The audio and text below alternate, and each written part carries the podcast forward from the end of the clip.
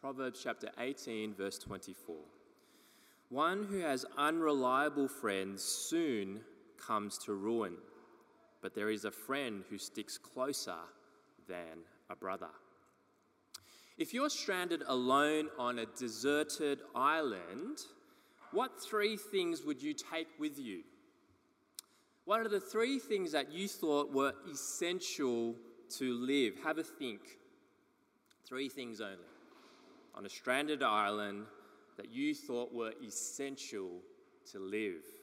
Now, hands up if you chose very practical things like a knife or a box of matches or Wi Fi.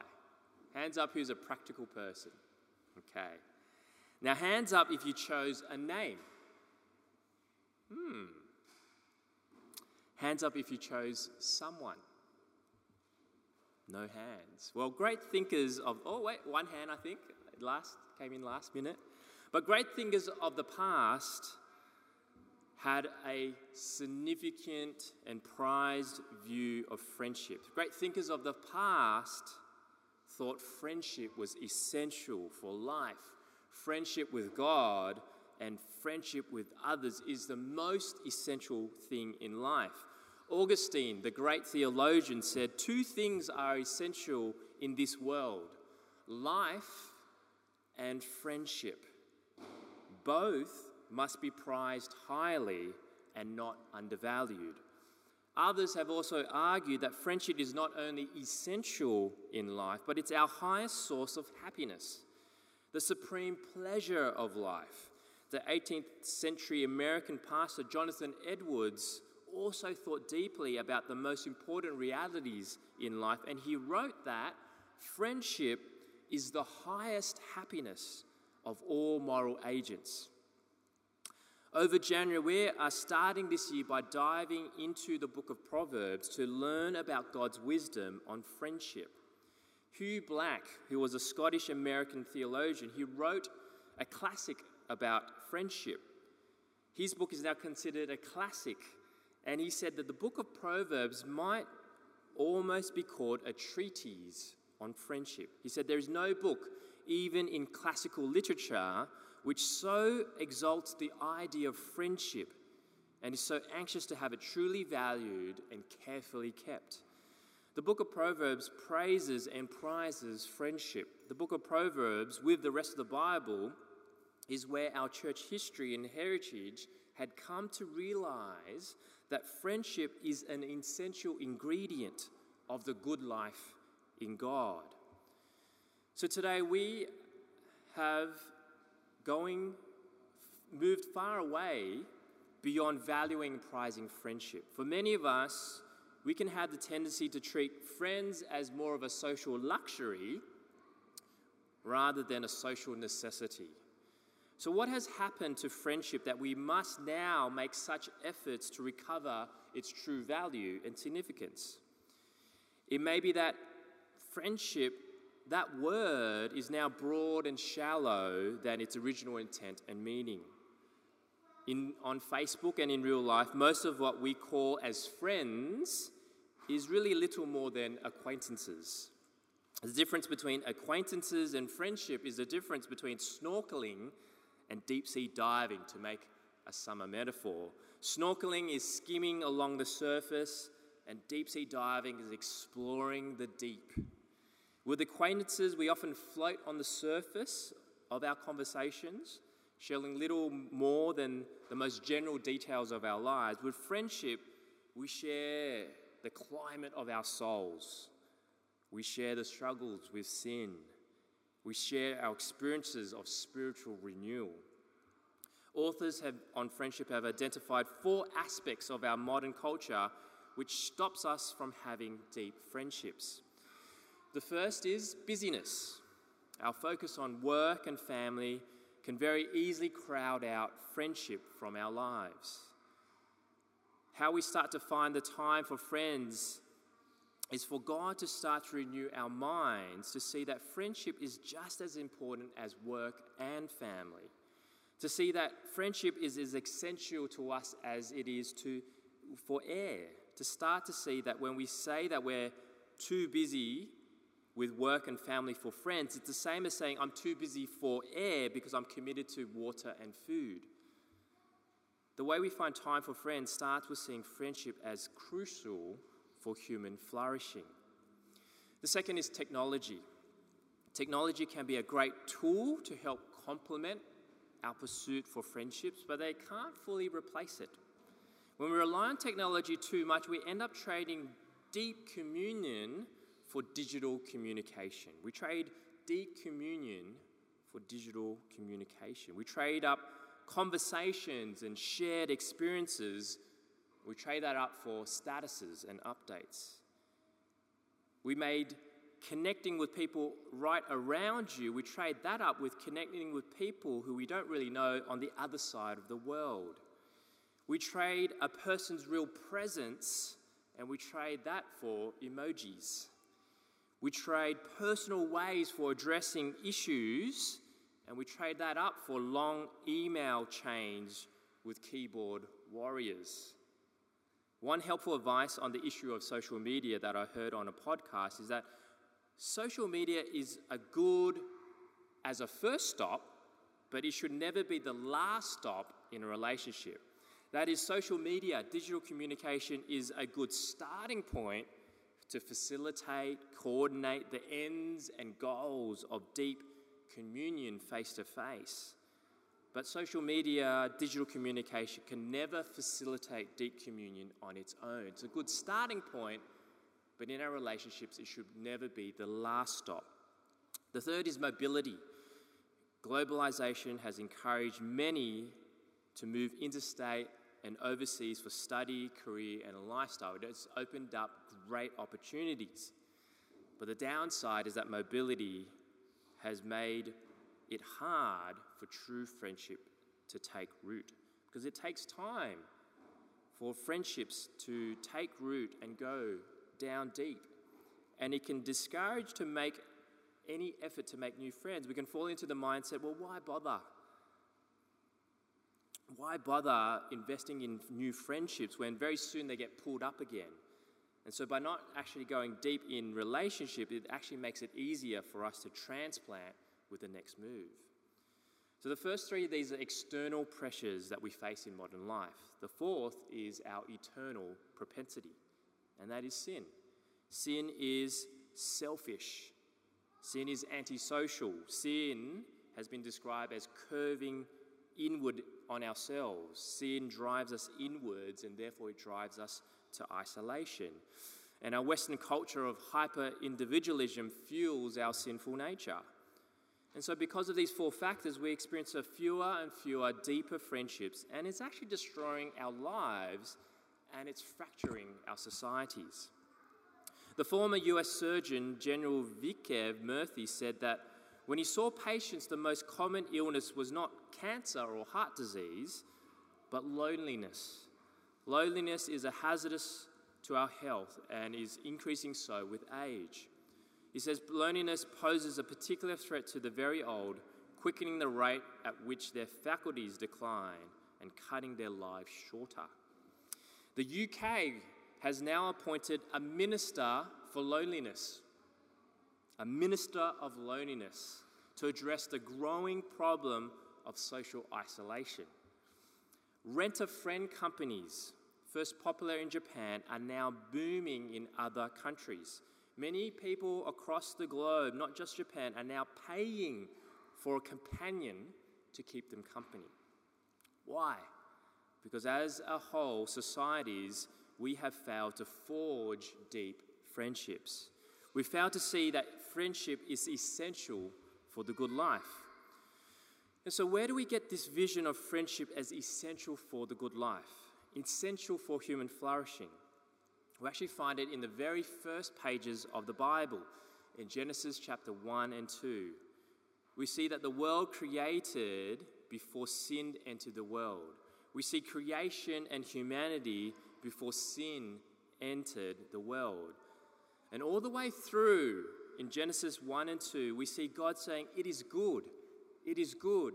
It is good. Every part of creation before sin and evil entered the world is good.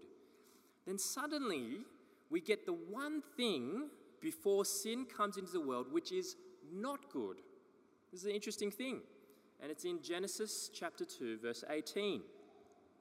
The Lord said, It is not good for the man to be alone. I will make a helper suitable for him. Suddenly, we get the one thing before sin comes into the world which is not good. One thing God said is not good is that Adam is alone. And this is hugely significant.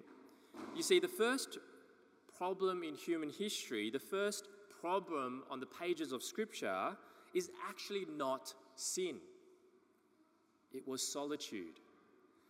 The first human ache was loneliness. The ache of friends is the one ache that is not the result of sin. Every other ache, every other longing Adam ever had, that human beings ever had, the hunger ache, the sickness ache, the guilt ache, the lack of meaning ache, they all come from sin. But we read in Genesis 2 Adam was made perfect. He was untouched by sin at that time, yet there was still something missing. He could not fully enjoy paradise without friends. God made us in such a way that we cannot enjoy our joy without human friends. We are made this way because we are made image bearers of God, who He in Himself is eternal friendship between Father, Son, and Holy Spirit. And so, if we are made in His image, we are inescapable communal and social people. We are made for friendship because we bear the image of God. So, on the sixth day, God made Adam and He made Eve, the first friendship. And you'll notice that God declared it to be very good. So, if you go back to Genesis 1, verse 31, 31 it says, God saw all that He made, and it was very good. And there was evening and there was morning the sixth day. Everything was good, but everything was very good when friendship entered the world. And so, therefore, God created friendship to be the highest good in the good life with God. Friendship is the pinnacle of creation, our highest pleasure, our highest happiness in life. This shows us a world without friends is not very good. Now, at this point, you might be asking, hey, isn't the Genesis story about Adam and Eve about marriage, not friendship? Because you always hear about the Adam and Eve story when you go to a Christian wedding. And the joke that we often get is Adam needed Eve and not a Steve to procreate and multiply. Well, the answer when we look at Genesis 2 more carefully is that the story in Adam and Eve is a story of first friendship and then marriage. In fact, it's a story about the first friendship in marriage.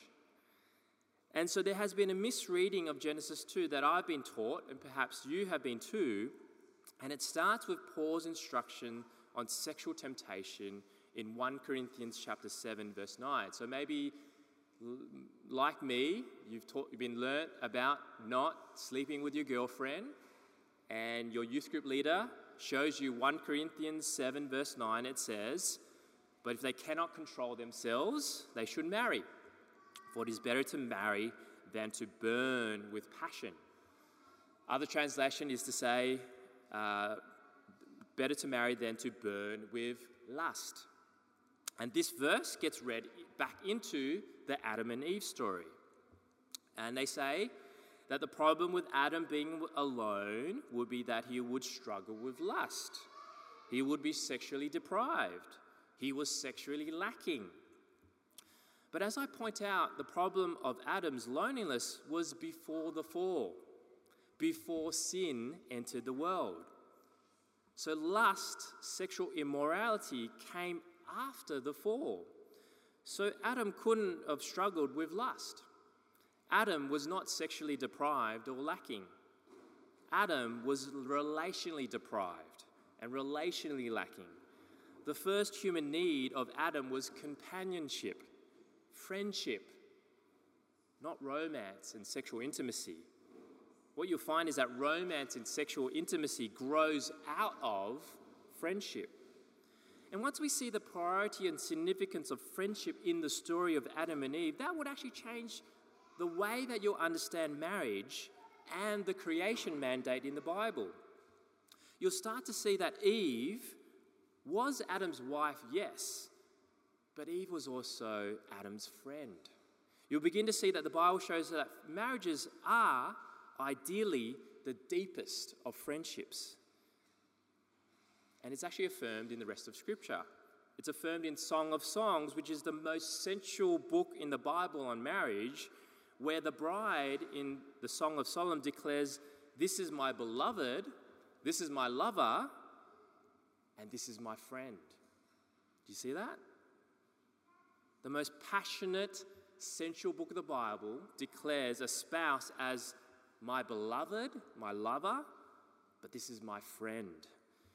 And so, with a clearer lens of friendship, you'll begin to see that Adam and Eve's mandate to multiply and fill the earth is to create a world of friendship where there'll be many people to be each other's friends and companions. God's vision of the world is not just that there will be many healthy families, but his vision is also a world where there would be no one who will be alone, a world where there would be no one who is friendless.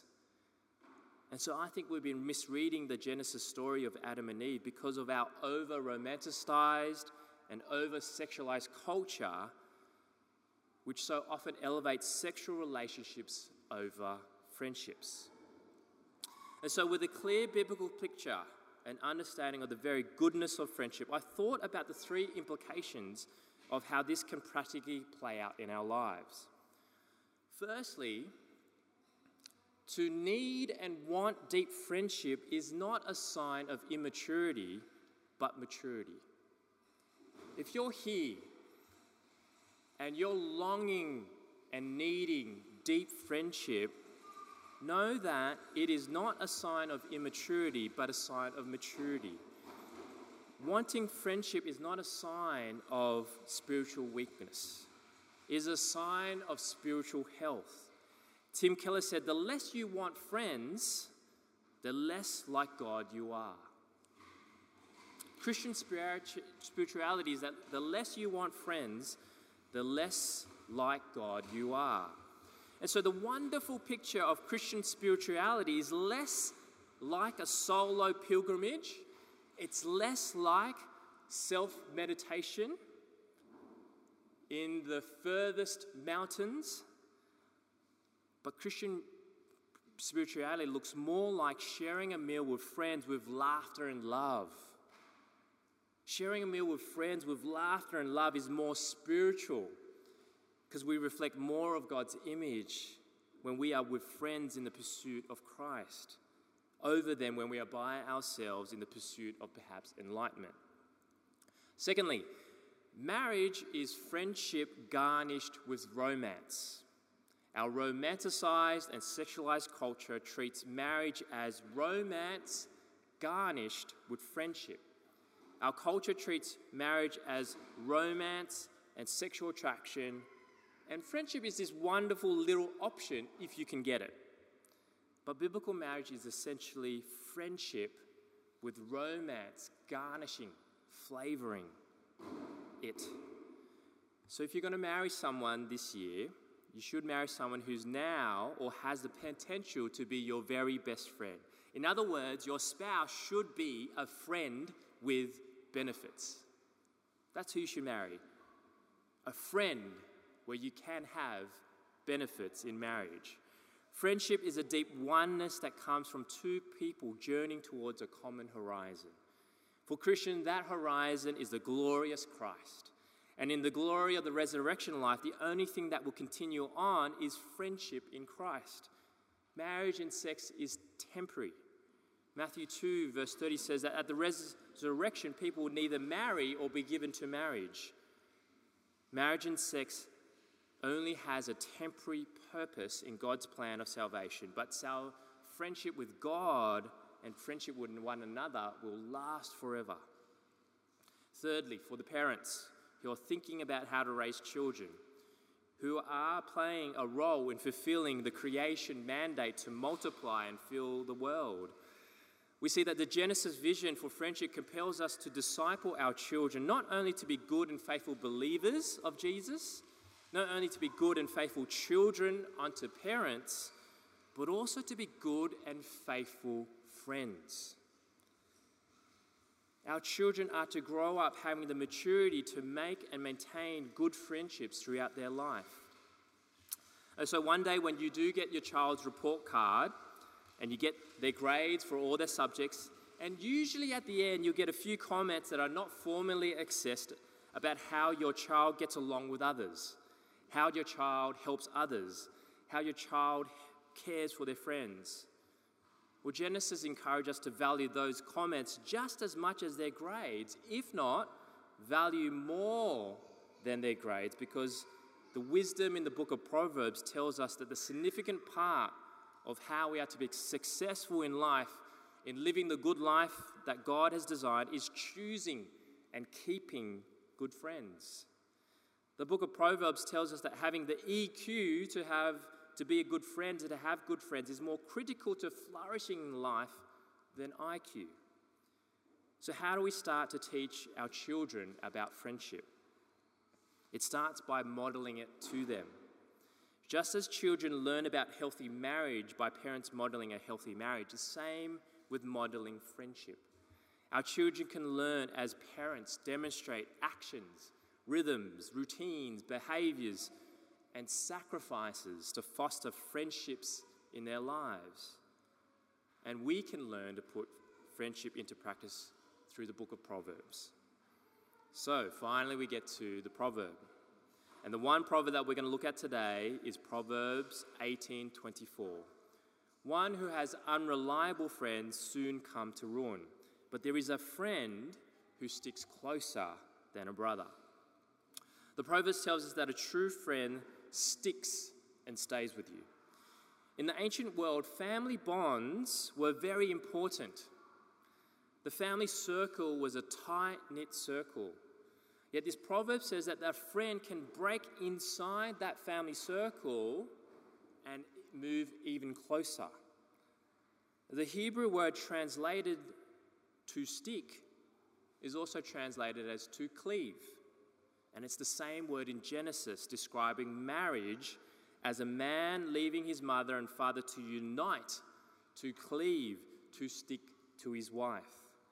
Do you see Proverbs is picking up the Genesis language to suggest that there is a deep oneness at the core of friendship? Again, it is reinforcing at the core of marriage, the deep oneness is the oneness of friendship. It's suggesting that true friendship is covenantal, a commitment out of love. And so, a modern translation of the proverb could be something like A person with many Facebook friends will ruin themselves, but a true friend can come closer and be committed in love than a brother. In other words, you will do well if you have a few close and committed friends. Friends who will stick with you and stay with you over than having many companions and acquaintances. So, to foster close commitment in our friendship, it will involve doing three things. First, it's being selective. This might sound a bit cold, calculating, but the reality is that we simply cannot invest the same amount of time and attention in every relationship that we have. Some of us will have no difficulty knowing who our closest friends are, but others will need to make a deliberate decision to prioritize certain friendships. And that doesn't mean excluding or ignoring others, but it will involve doing all that we can to ensure that we are sharing life at a deeper level with some. The second is being open. If we want greater closeness and intimacy with others, we'll have to be prepared to be open with them. That may involve sharing your hopes, your past, your fears, your passions, your temptations, and your weaknesses. We have to take that risk of being open to our trusted friends. And most of the time, your friends will appreciate and will reciprocate, and your friendship will deepen. Thirdly, is being deliberate. Close friendships doesn't occur by accident, but requires time, effort, thoughtfulness and initiative. So rather than waiting for others to take the initiative, you can do it yourself, which requires making a regular commitment rather than waiting for a moment when you're both free, which may never happen. And when we consider this proverb and what it takes to practically make it happen, to be selective, to be open, to be deliberate, we realize actually how much of a terrible friend we are. Because to be a close friend to someone that makes them feel like that they are closer to you than any other family member, that's really hard. So, where do we get the power to be close and committed friends? The answer is Jesus. Even when we are terrible friends to God, Jesus committed himself to be a close and committed friend to us. Jesus says this in John 15 15 I no longer call you servants, because a servant does not know his master's business. Instead, I have called you friends. For everything that I learned from my Father, I have made known to you. Jesus selects us to be his friends. Jesus is open to us and he lets us in. He calls us friends, not servants, because a servant does not know the master's business, but a friend does. Because he deliberately makes all that he has learned from his Father known to us. See, God the Father, he's been doing friendship for a very long time. He's been doing friendship for all of eternity with the Son and the Holy Spirit. And now Jesus makes that knowledge and wisdom of friendship known to us. Not by selling us a course, to buy or to earn, but he shares that knowledge of friendship freely to us because Jesus has made us to be his friends. Only when we find friendship with Jesus, who cleaves and sticks to us at the cost of his life, only when we embrace Jesus with his arms nailed open for you, how much more open do you want him to be open only when we are loved by his deliberate sacrifice to let you into the closest inner friendship, into the circle of the triune God.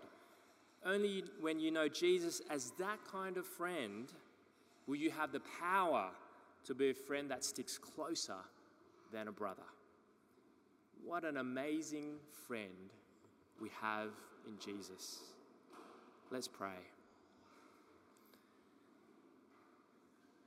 Thank you, Father, for granting to us the radical cosmic act of friendship Jesus Christ gave to us on the cross. When He led us all the way into God and showed us that He will never let us down. He so radically befriended us so that we can be friends we need to be. Help us to be friends with all sorts of people. But within the Christian faith, there is a tremendous potential to be friends with people who share in living and journeying towards the same horizon, the glory of your Son. We ask that you would remake our friendships into your image, Father, Son, and Holy Spirit. Help us to be truly what you made us to be friends walking together with you and with one another. We pray in Jesus' name. Amen.